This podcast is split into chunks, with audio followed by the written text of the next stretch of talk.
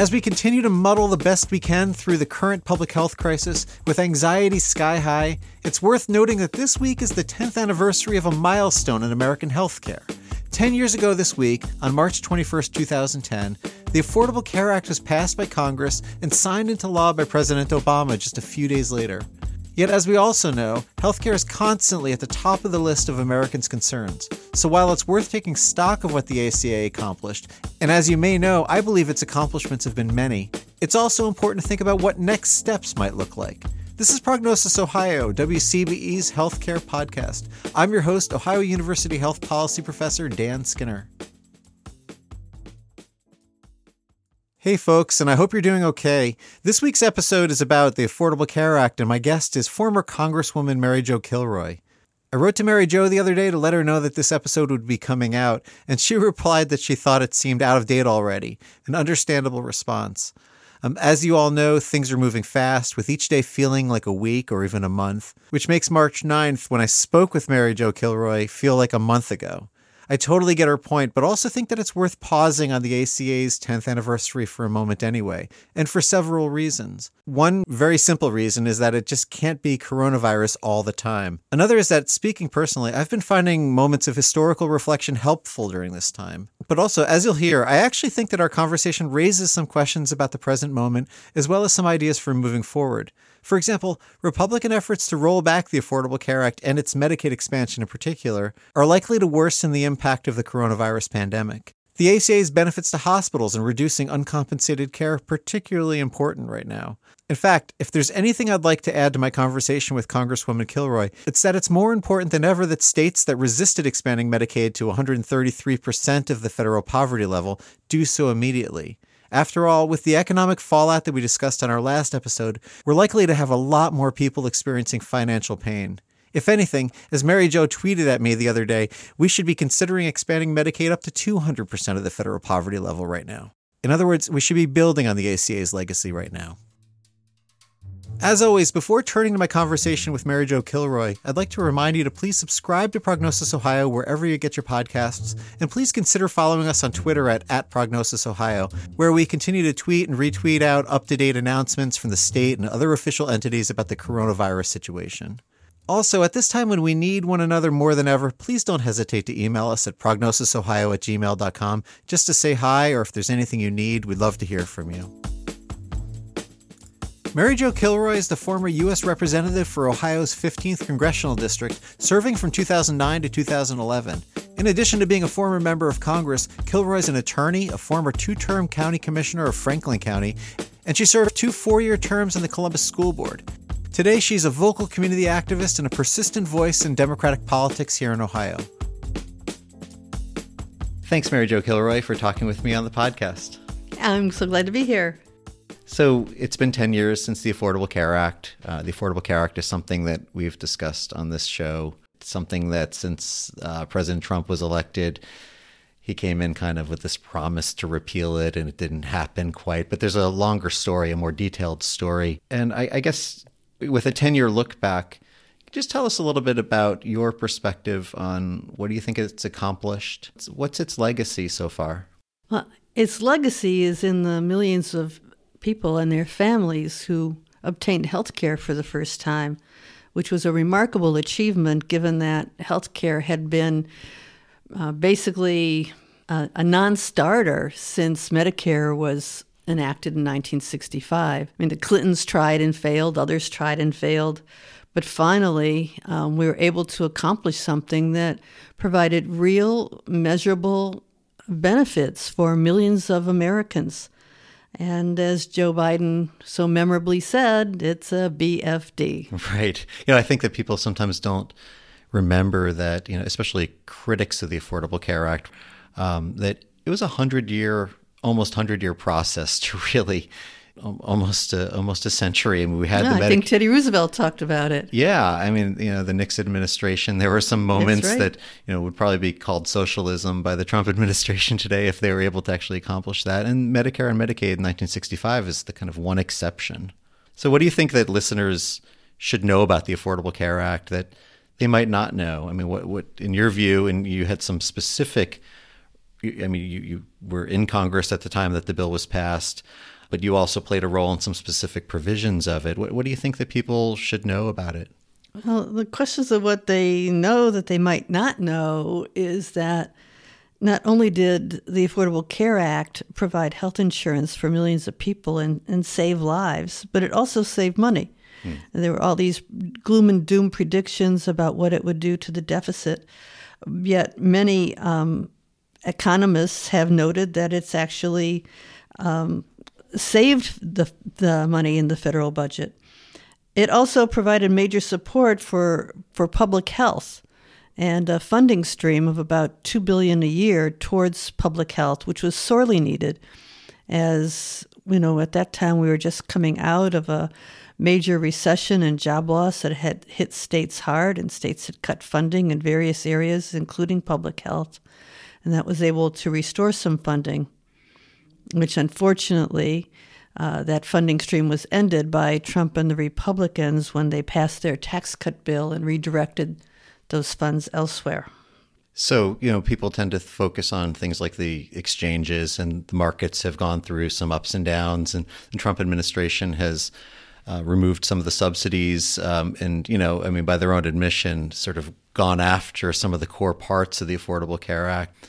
But also, people may not realize, you know, for example, the Medicaid expansion, which is a huge part of it, um, reduced uncompensated care for hospitals. I mean, there's a number of different provisions that have really stabilized certain parts of our healthcare system as well. Now, Medicaid did great things for hospitals here in Ohio and for state budgets that accepted the Medicaid expansion. Unfortunately, some states, uh, particularly southern states governed by uh, Republican governors, didn't accept it.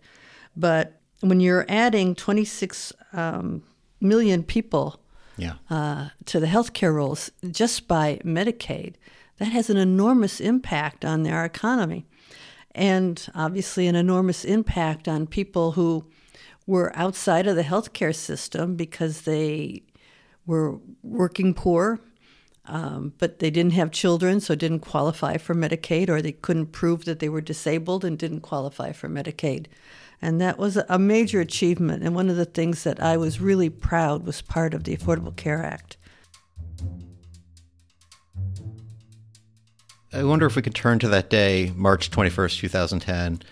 And um, as I know I've told you, you know, for me that day was interesting that, you know, I, I was diagnosed with cancer on a Friday and the vote was on a Sunday.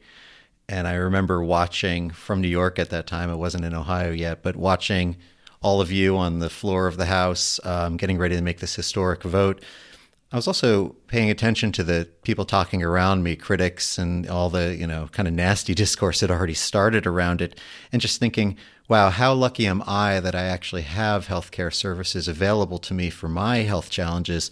That wasn't the case even a year before that. My union had fought for and won healthcare access for me as an adjunct at the City University of New York. So it was very close for me in terms of that conversation about medical debt and, and all of that but you were there. Um, can you just tell us a little bit about what, what, was that day like? What was that historic day like? Um, what did you think you were doing, and what was the kind of mood among you and the Democratic caucus in particular? Well, it was an amazing day. You know, it was after all of the noise, all of the calls to the office, all of the Tea Party protests, all of the shouts in the hallway of "kill the bill, kill the bill." Um, we were finally at that point where we were actually going to vote and get it done on, on a, something that I thought was going to be incredibly important to to people like you and um, people like a friend of mine who had called me that morning. He had had he was a lawyer. He had had lymphoma. Mm. He had a small law office. And because of his pre existing condition, the healthcare policy for his all, small office had been really uh, priced out of their range and uh, so many other people who had told me stories along the way of what healthcare would mean to them or mean to their families. You know, that day was really incredible. There was a lot of excitement, a lot of feeling that finally, despite all of the obstacles, despite the election of Scott Brown in the Senate, despite the Tea Party and protests at my office and protests both in Columbus and in the Capitol, all kinds of calls and and continuing shouts of "kill the bill" or "you didn't read the bill." Although I had read it millions of times. well, that's an exaggeration, but I read each version of it multiple times. We were finally getting to something really important, something that was the reason so many of us actually ran for Congress in the first place, and that was to deliver health care to Americans that was affordable, uh, that was uh, accessible, that emphasized prevention and primary care, and, and, and was a real benefit to people. And so it started off in the morning with the usual one minute speeches. Yeah. Each side gets a lot allocated a certain amount, and you line up. And I got there early so I could line up to be one of the people that would be able to say something to the congressional record on this historic day. It continued on through the debate that morning, and the, one of the uh, floor managers uh, had the women in Congress line up, the Democratic women lined up, and each give a one minute speech about why it was important for women that being a woman wasn't a pre existing condition anymore, that domestic violence wasn't going to be a pre existing condition anymore, that women's care for uh, breast cancer or ovarian cancer would be taken care of. The Affordable Care Act also ended uh, this longstanding insurance practice on the private markets of so called gender rating, which was just basic, I mean, essentially charging women more for being women. Correct. And so my comment was about the economics of this bill and how it affected women and how we were no longer going to be relegated to only being able to afford the skimpiest bare bones policy. And the Republican men who were on the floor, every time one of the women spoke, would be able to respond, and they would respond and oppose what we said. But even worse, they started interrupting the women during their mm-hmm. their one minutes you know, with all kinds of points of orders and would you yield and and this and that, just to try to break up and not let the women make their statements about how important the Affordable Care Act was to the women of America. Nothing more deflating than taking these very serious questions of access to healthcare services and gender equity and all of that and you know issuing parliamentary por- points of order to just kind of shut it down. And I think they realized somewhere along the line that the optics uh, on the TV coverage of this important debate weren't so good to have all these men standing there objecting to women. So they brought the Republican women, like Virginia Foxx, on the floor to make the same kind of points. Mm-hmm. And that was even more discouraging to have women oppose health care for women of America. Yeah. Um, and deployed in that way, too. And deployed that way, right. Yeah. Whether it was breast cancer screening or whatever it was. So um, the rules, the, the, debate continued. The debate on the rules and how the vote would go continued, um, led by the wonderful Louise Slaughter. And one of the things that I was really engaged in and had spoken of and had the opportunity to speak on the steps of the Capitol about before the vote was what it meant for people with pre existing conditions what it meant that you know people with for example multiple sclerosis would be able to afford the kind of medications that were extremely expensive biologics um, that would slow down the progression of their illness and that they would no longer be barred from the health insurance market because of that pre-existing condition. The the most vulnerable people out there, and you know the disability rights community. I mean, we, and the people who do specific work on specific diseases, rare diseases. I mean, they really benefited a lot from that particular conversation. Right. I actually wore an orange scarf on the floor, um, which was given to me by one of the activists who came to meet us from uh, the MS Society. And again, like helping low income workers. Uh, people who were, as a kind of commissioner, uh, that was uh, one of the concerns of mine, and I took that with me to Congress. And people being able to get Medicaid um, without all the hurdles, all the bureaucracies, all the uh, requirements to prove disability, or you know the requirement that you have to have a child, dependent child. That was such a huge thing for me, and, and as it turns out, it was a huge thing in the bill with 26 million people added under that provision alone in the first two years. Yeah, that's huge. You know, people talk about other healthcare systems, and people need to know that you know the Affordable Care Act expanded access to about the same number of people as live in many countries around the world. Oh wow. You know, That's it's, it's just a huge accomplishment. But of course, um, that's one of the reasons why the the lift was so hard on it. It was a hard lift, and uh, there was a lot of discussion among certain members of Congress who were, especially those elected for the first time, who were freshmen like myself, um, who were really concerned. And I remember saying, she was saying, "Well, what if I vote for this and I'm not elected?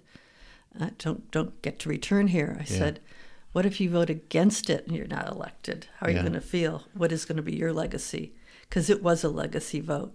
Yeah. And I think many people felt like I did that um, that it was worth it. Whether- Win or, win or lose the next election, it is worth it to provide health care for millions of people. Or as Nancy Pelosi said, it was worth her speakership to provide health care for millions of people. We now have some data showing that too. You know, there have been some studies recently showing that the Medicaid expansion alone um, is believed to have saved tens of thousands of lives. You know, so there is there's a tangible effect just on on, on people that we can we can look at now, and um, whatever else you say about the bill, there's that to always have.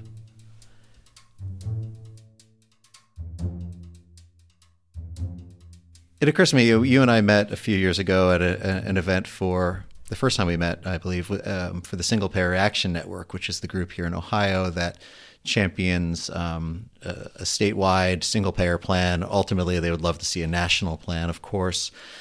Uh, and right now, the Affordable Care Act is really front and center in the uh, presidential election. Even a few weeks ago, that wasn't necessarily the case, but now Joe Biden has had this resurgence where he's trying to um, distinguish himself from Senator Sanders by having the Affordable Care Act as part of the legacy, the Obama Biden legacy, as he likes to talk about.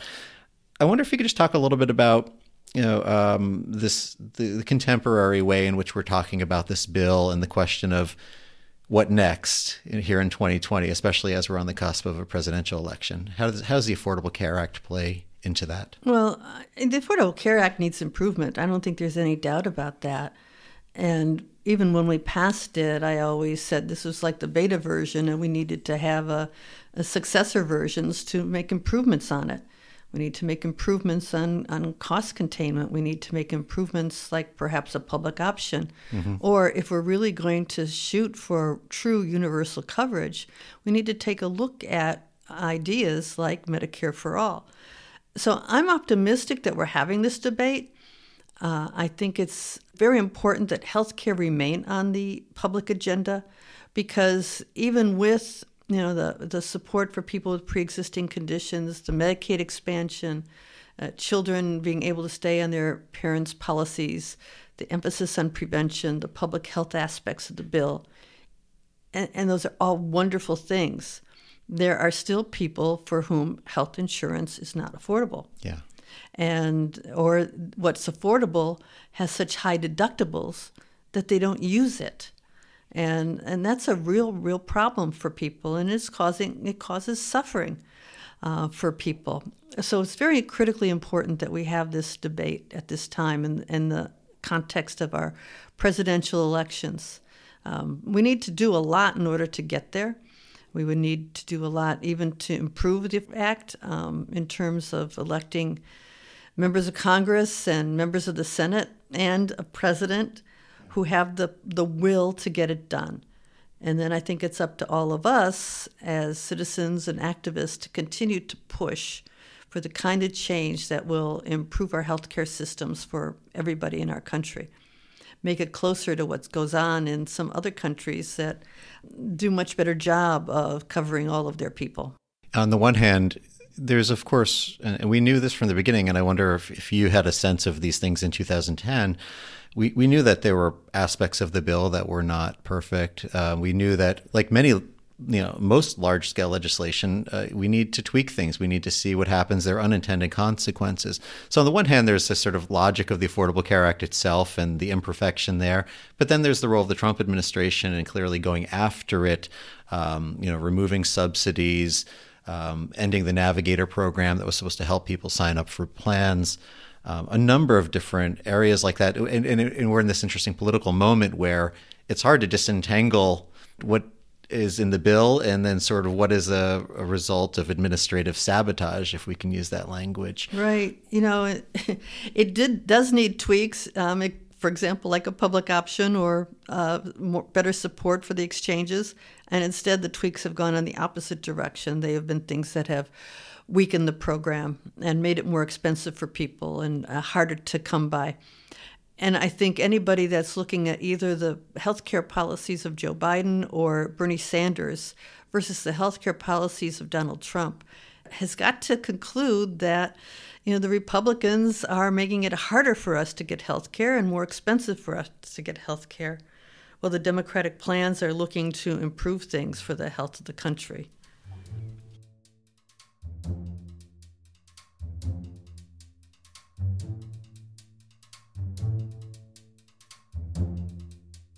One final question. You know, I, I, it occurs to me that when people get down about politics, when they think we were just making some progress and then um, it seems like we're backtracking a little bit. Sometimes, as we think back 10 years on the Affordable Care Act, I think people lose sight of the fact that um, we've gained a lot. That there's the, the ACA was a game changer. For example, I don't remember before 2010 people even talking about the, using the language of pre-existing conditions that much. My guess is that this has become something of a so-called third rail in American politics that politicians are really afraid of of what would happen. This court case that's in the courts right now could undo the Affordable Care Act and um, undo all the pre-existing conditions uh, protections. So I, I just I want to just ask you, you know, even though we don't know what's going to happen in any given election, do you think the ACA has kind of permanently changed in this country or, or moved the benchmark? Of what we will accept in terms of health care? I mean, 10 years down the line, it's still the number one issue for Democratic voters. I think absolutely it's changed things. And the Republicans made several runs at repealing it and were and even with the Republican president were not able to do that. And mainly because people said no. There are millions of people in this country with pre-existing conditions. There are millions of people in this country who um, don't have health care through their uh, employer. So all of us have a stake in this issue. And so I don't think, um, I, I, do think that many of the um, aspects of the Affordable Care Act are going to remain. Um, and and I think it's our job to improve on those and to tweak those and or to make another big step forward like the Affordable Care Act was. Uh, but all of that means politics. So you can't just sit back and say, oh, they're all alike. You can't just sit back and say nothing ever happens. Uh, because if we come together, something can happen. And we saw that it did happen. But it's not to say that it isn't without its cynical moments. I mean, there was those some of those exchanges that happened in the Senate, like the the deal with the Cornhusker kickback, kickback, yeah. and, and stuff that didn't end up in the final bill, but which caused a lot of people to be very cynical about politics and how things got done and what special interests can do.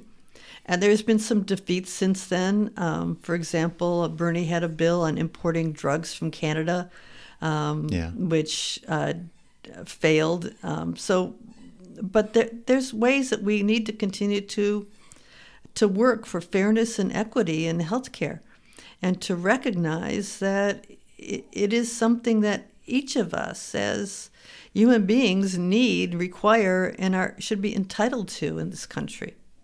Well, Mary Jo, I want to just thank you for sharing some of the history, but also reflection here. And you know, 10, year, 10 years down the line, the work is far from done, um, and I especially just want to acknowledge the importance of what you mentioned, you know, regarding politics, of participating, of not taking for granted what we have, but realizing that it could go away and that progress has to be defended in a kind of ongoing way. So thanks very much for having me here and talking with me. We need to remember John Boehner and Republicans say, hell no, you can't, that we need to continue to say, yes, we can, yes, we will, and get it done. Thanks very much. Sure. Thanks so much to Mary Jo Kilroy for having me at her home to talk about the ACA. Thanks also to her fabulous dog Poppy for being a good boy with minimal barking while we recorded. Speaking of Poppy, among the causes that Mary Jo champions is animal rescue, and we'll be linking to some resources where you can help an animal in need find its forever home in the Columbus area. Prognosis Ohio is hosted by Dan Skinner and produced by Dan Skinner and Mark Franz. You can find show notes for this episode on WCBE's webpage at wcbe.org under the Podcast Experience tab. You can subscribe to Prognosis Ohio on Apple Podcasts, Google Podcasts, Spotify, and elsewhere. You can also follow us on Twitter at, at Prognosis Ohio, especially for tweets and retweets we're putting out with the latest information from state public health and other officials. As always, we encourage you to email us your suggestions, your feedback, your ideas for guests at prognosisohio at gmail.com. Thanks for listening to us and be well, friends.